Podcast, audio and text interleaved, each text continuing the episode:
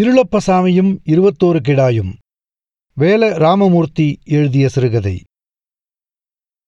இருளாண்டித் தேவரை உப்பங்காற்று சிலுசிலு என உறக்காட்டியது. முளைக்கூட்டுத் திண்ணைக்கு என்று ஒரு உறக்கம் வரும். நெஞ்சளவு உயரமான திண்ணை. நடுவில் நாலு அடுக்கு சதுர கும்பம். தப்பித்தவறி கால் பட்டுவிட்டால் தொட்டு கண்ணில் ஒற்றிக்கொள்ள வேண்டும். நாலு கல் தூணில் நிற்கும் ஒட்டுக் கொட்டகை. கிழக்குப் பாதையோரம் தரையோடு முளைத்த பத்ரகாளி. இளவட்டங்கள் பத்ரகாளிக்கு பயந்து இரவு நேரங்களில் தப்பிலித்தனம் பண்ணுவதில்லை. இந்த விஷயத்தில் பெரியாளுகள் ரொம்ப கண்டிஷன் இளவட்டம் முறுக்குல எவளோடையாவது போறவன் கம்மாக்கரை கிணத்தடி படப்படி பக்கம் போயிருங்க. தப்பி நடந்தா காளி கண்ணை கெடுத்துடும் என்பார்கள். மற்றபடி பகல் பூராவும் வெட்டுச்சீட்டு ரம்மி தாயக்கட்டம் ஆடுபுலி ஆட்டம் நடக்கும். தென்புறம் இருளாண்டி தேவர் படுத்திருந்தார். அவர் தலைமாட்டில் கந்தையா தேவர் வட ஓரம் ஏழு பேர் ரம்மி. ஏழு பேரில் இருளாண்டி தேவர் மகன் மகள் புருஷன் கந்தையா தேவர் மகன் தம்பி மகன் ஆடிக்கொண்டிருந்தார்கள். மேலப்புறம் வெட்டுச்சீட்டு கிழக்கே பத்திரகாளி பார்வையில் தாயக்கட்டம். இருளாண்டித் தேவரின் கால்மாட்டில் ஆடுபுலி ஆட்டம் எல்லோரும் ஒன்னுக்குள்ளே ஒன்னு சொந்தம். தகப்பன் மகன் மாமன் மச்சினன். சீட்டு பிடிக்க கை பழகாத சின்ன பயல்களுக்கு நிறைகுளத்தம்மன் கோயில் ஆலமரத்தில் காக்கா குஞ்சு விளையாட்டு. ஊர் கிணறுகள் அத்தனையும் குட்டப்புழுதி ஆகிவிடும். குதியாட்டம்தான். இருளாண்டித்தேவரின் இடதுகை மடங்கி தலைமாட்டில் பாந்தப்பட்டிருந்தது. இரண்டு தொடை இடுக்கிலும் வலது கையை கொடுத்திருந்தார். தொடை இடுக்கில் கிடந்த தழும்புகள் மேடு தட்டிக் கிடந்தன. கவுள்பட்டியில் ஆடு திருடப் போய் பிடிபட்டு பெருநாழி போலீசார் கம்பியை காய வைத்து இழுத்த தழும்பு. பெருநாழிக்கு மேற்கே நாலாவது மைலில் கவுள்பட்டி. தெலுங்கு பேசுகிற ரெட்டிமார் ஊரு. வண்ணான் குடிமகனை தவிர்த்து எல்லோரும் ரெட்டிமார்கள்தான். சம்சாரிகளுக்கான எல்லா கோப்புகளும் உள்ள ஊர். வீட்டு வீட்டுக்கு உழவு மாடு கிடை கிடையாக ஆடு ஊரைச் சுற்றி பெரும் பெரும் படப்புகள் வாயகன்ற மண்பானை போல ஊரணி. மாட்டுக்கும் மனுஷருக்கும் அதுதான் குடிதண்ணீர். யாரும் கை கால் முகம் கழுவக் கூடாது. கட்டு செட்டான ஊர். களவுக்கு இடம் கொடுக்காத ஊர். பத்து பேர் எதிர்த்து வந்தாலும் அடித்து விரட்டுகிற வீரன் இருளாண்டித்தேவர். அன்றைக்கு கவுள்பட்டி களவுக்கு போனவர்களில் யாரும் குறைந்த ஆளில்லை முருகேசத்தேவர் ஒத்தையிலே நின்னு ஊரையே அடிக்கிற தாட்டியன். அதே மாதிரி கந்தையா தேவர் நாகு கருப்பையா தேவர் முத்துத்தேவர் சுந்தரத்தேவர் குருசாமி தேவர் எல்லாரும் வீரவான்கள். இத்தனை பேரும் கம்பு கட்டி நின்றால் எந்தப் படையும் பின்வாங்கும். அன்றைக்கு சாமத்துக்கு மேலே எல்லாரும் கிளம்பி வைரவன் கோயில் பொட்டல் ஆலமரத்தடிக்கு வந்து சேர்ந்தார்கள். பின் நிலா காலம். ராத்திரி ஒரு மணிக்கு மேலேதான் நிலா கிளம்பும். ஆலமரம் பாறையில் வேர் பிடித்து உச்சியில் நின்றது. ஆலமரத்துப் பட்சி உத்தரவு கொடுத்தால்தான் களவுக்கு கிளம்புவது வழக்கம். ஆந்தை வளமிருந்து இடம் பாய்ந்தால் நல்ல சகுனம். போகிற இடத்தில் ஆபத்தில்லை. இடமிருந்து வளம் ஆகாது. வீட்டுக்கு திரும்பிவிட வேண்டும். எல்லோர் கையிலும் வேல் கம்பு. கனத்த செருப்பு கருப்பு போர்வை குத்துக்காலிட்டு காத்திருந்தார்கள். வெகுநேரம் கழித்து என்ற சத்தத்தோடு ஆந்தை வளமிருந்து இடம் பாய்ந்தது. இருளாண்டி தேவர் எழுந்தார். வைரவன் உத்தரவு கொடுத்துட்டாரு ஒரு குறையும் வராது. எல்லாரும் கிளம்புங்க. கிளம்பினார்கள். பத்து பேருக்கு மேல் இருக்கும். நிலா கிளம்பிவிட்டது. நாலு மைலும் வண்டிப் பாதை. இரண்டு பக்கமும் முள்ளு காடு இருளாண்டித்தேவர் முன்னால் போனார். பேச்சும் சிரிப்புமாக நடந்தார்கள். வனாந்தரம் இருட்டு. யாராவது கொஞ்சம் பலத்து பேசினாலோ சிரித்தாலோ இருளாண்டித்தேவருக்கு கோபம் பொத்துக்கொண்டு வந்தது. இடையிலே இரண்டு மூன்று ஓடைக்காடு. முழங்காலுக்கு வண்டல் இறக்கியது. செருப்புகளை கையில் எடுத்துக்கொண்டு ஓடைகளை கடந்தார்கள். மணிப்பத்தா ஓடையை தாண்டி பத்து எட்டு நடந்திருப்பார்கள். வண்டிப்பாதையின் இந்த தடத்துக்கும் அந்த தடத்துக்கும் சரியாக ஒரு பாம்பு புழுதியை குடித்துக்கொண்டு படுத்திருந்தது. தொடை கணம். முன்னே போன இருளாண்டி தேவர் ரெண்டு எட்டு இடைவெளியில் பாம்பை பார்த்துவிட்டு நின்றார். நாகம் தலை தூக்கிச் சீரும் முன் வேல்கம்பால் தலையில் ஒரு குத்து குத்தி முள்வேலிக்குள் தூக்கி எறிந்துவிட்டு நடந்தார். கவுள்பட்டி ஊரணிக்கரையைச் சுற்றி பெரும் பெரும் புளிய மரங்கள் பேயாய் நின்றன. நிலா வெளிச்சத்தில் ஊரணி புளிய மரங்கள் தட்டுப்பட்ட உடனே இருளாண்டித்தேவர் உதட்டில் விரல் வைத்து ஸ்" என்று எச்சரித்தார். செருப்புச் சத்தம் கேட்காதபடி பொத்தி பொத்தி நடந்து முன்னேறினார்கள். ஊர்கிட்டே அண்ட முடியாது. வீட்டு வீட்டுக்கு நாய் கிடக்கும். ராஜபாளையத்து கோம்பை நாய்கள். துரத்தி பிடித்தால் தொடை கரியை தோண்டி எடுத்துவிடும். குளிருக்கு குன்னி படுத்திருக்கும் அனாதை கிழவி மாதிரி ஊர் உறங்கிக் கொண்டிருந்தது. ஊரை தெற்கே விட்டு ஊரணிக்கு வடக்காக நடந்தார்கள். ஆட்டுக்கிடை ஊருக்கு வெளியே மந்தை காடுகளில்தான் கிடக்கும். யாவ் குருசாமி தாவரே எட்டி நடங்க. ஊரணிக்கு வடக்கே நாலு புஞ்சை கடப்புக்கு ஆட்டுச் சத்தம் கேட்டது. இருளாண்டித்தேவர் வலது கையை லாத்தி காட்டினார். எல்லோரும் வடக்காக எட்டி நடந்தார்கள். சுந்தரத்தேவருக்கு இருமல் முட்டியது. நெஞ்சுக்குள் அமுக்கினார். கந்தையா தேவரே செருப்பு சத்தம். கந்தையாத்தேவர் பொதுமலாய் நடந்தார். எல்லா ஆடுகளும் படுத்துக் கிடந்தன. ஒரு ஆடு என தும்மியது. தென்கோடியில் ஒரு கயிற்றுக் கட்டில். உள்ளங்கால் முதல் உச்சந்தலை வரை தெரியாமல் போர்த்திக் கொண்டு கிடைக்காரன் படுத்திருந்தான். கட்டிலில் ஒரு வேல்கம்பு சாத்தியிருந்தது. கட்டிலுக்கு அடியில் நாய் சுருட்டிப் படுத்திருந்தது. நேய் படுத்திருக்கு. அடுத்த புஞ்சை பொழியில் எல்லாரும் பதுங்கி உட்கார்ந்தார்கள்.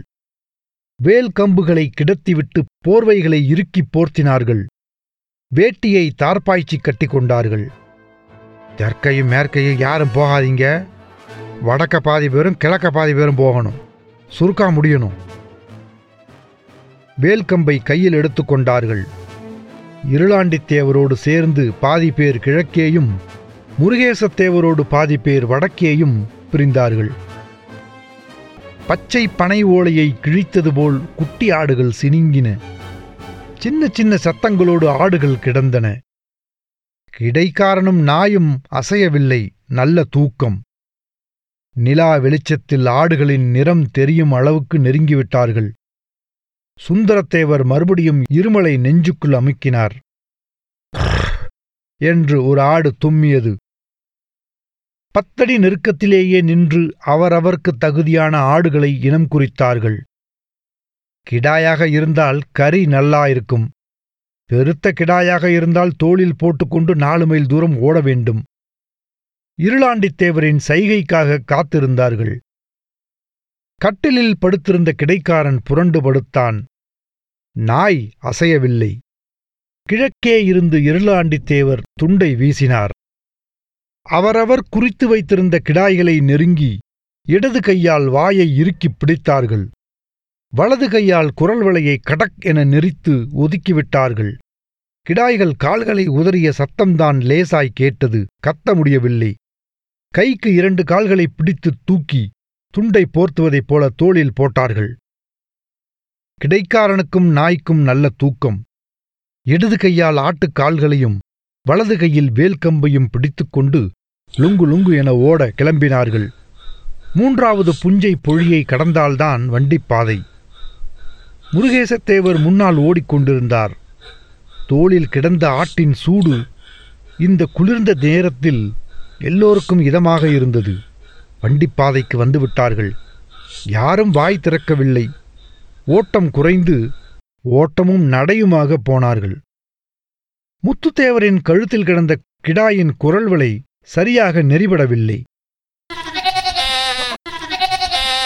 என்று கத்த கிளம்பிவிட்டது. முத்துத்தேவரின் பிடி தவறியது. கிடாய் துள்ளவும் பிடியை விட்டுவிட்டார். கீழே குதித்த கிடாய் என்று கத்தி தீர்த்துவிட்டது. முத்துத்தேவர் சுதாரித்து கிடாயின் குரல் வழியை கடித்து துப்பினார். கிடாய் சத்தம் நின்றது.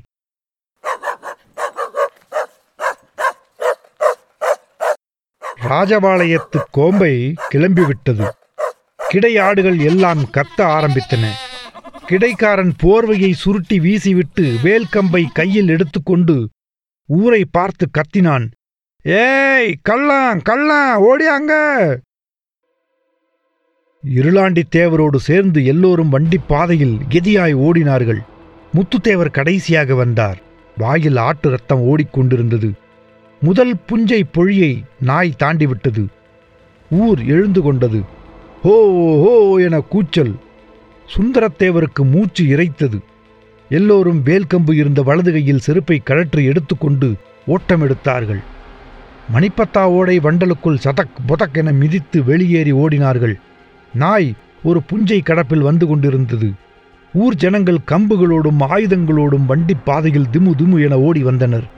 வேரா வேரா நாய் வண்டலை கண்டதும் மலைத்து நின்று குறைத்தது ஓடையின் தென்கரையில் கொஞ்ச தூரம் ஓடியது. வண்டல் மாறி தண்ணீர் தட்டுப்பட்டது. பாய்ந்து நீந்தி வடகரையில் ஏறி கிழக்கே வண்டிப் பாதையில் விரட்டி ஓடியது. அதற்குள் முருகேசத்தேவர் கூட்டத்தினர் எட்டிப் போய்விட்டார்கள். பைரவன் கோயில் பொட்டல் ஆலமரம்தான் இவர்களுக்கு குறி. கெதியாக ஓடினால் ஒண்ணுக்கு இருக்கும் நேரம்தான். எல்லையை தொட்டுவிடலாம் அப்புறம் வெளியூரான் நெருங்க மாட்டான். நாய் நாலுகால் பாய்ச்சலில் வந்து கொண்டிருந்தது. கவுள்பட்டி ஜனம் மணிப்பத்தா ஓடையை கடந்துவிட்டது.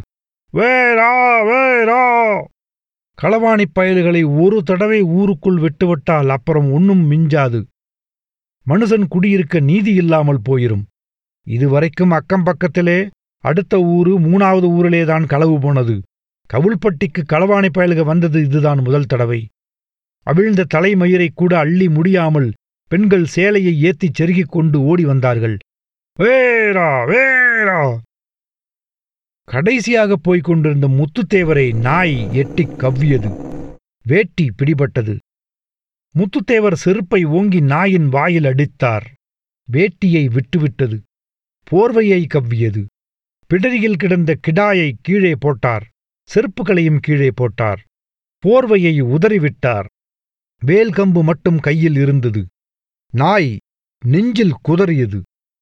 இடது கையால் நாயின் மூஞ்சியில் அடித்தார். வேல்கம்பை ஓங்கினார். வலது மணிக்கட்டை கவ்விக்கொண்டது. திமிர முடியவில்லை வேல்கம்பு நழுவியது.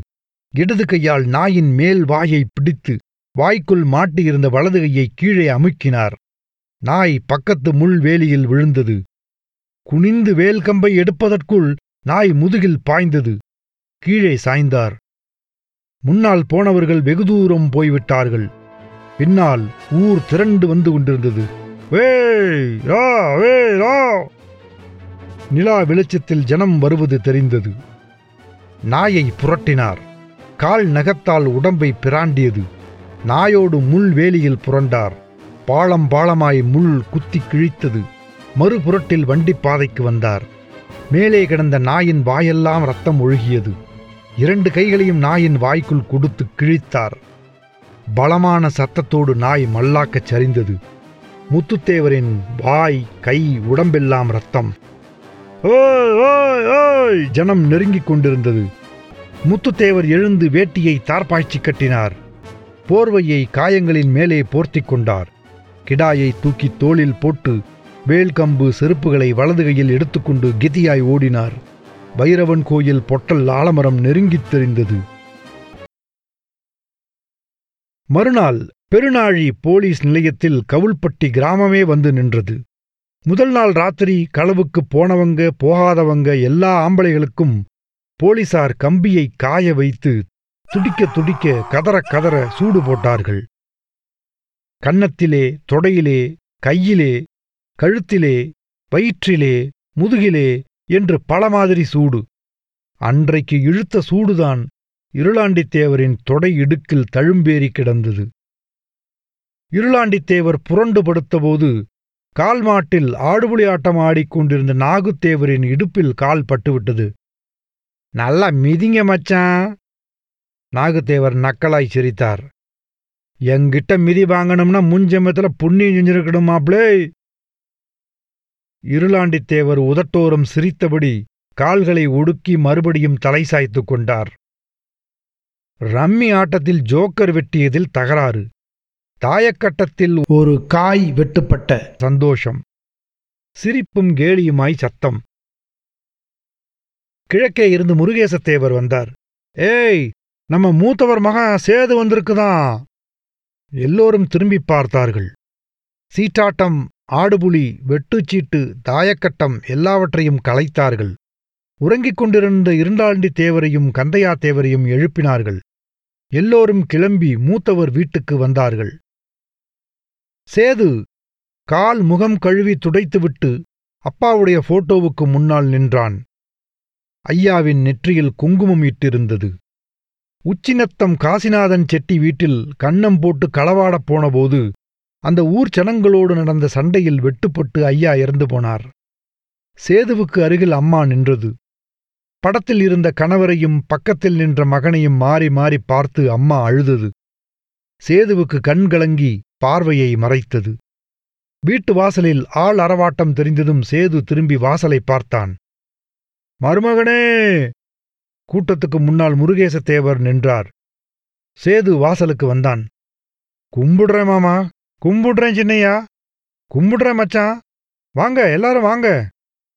கண்டதும் சேது கையெடுத்து கும்பிட்டதில் எல்லோருக்கும் சந்தோஷம் தாங்க முடியலே.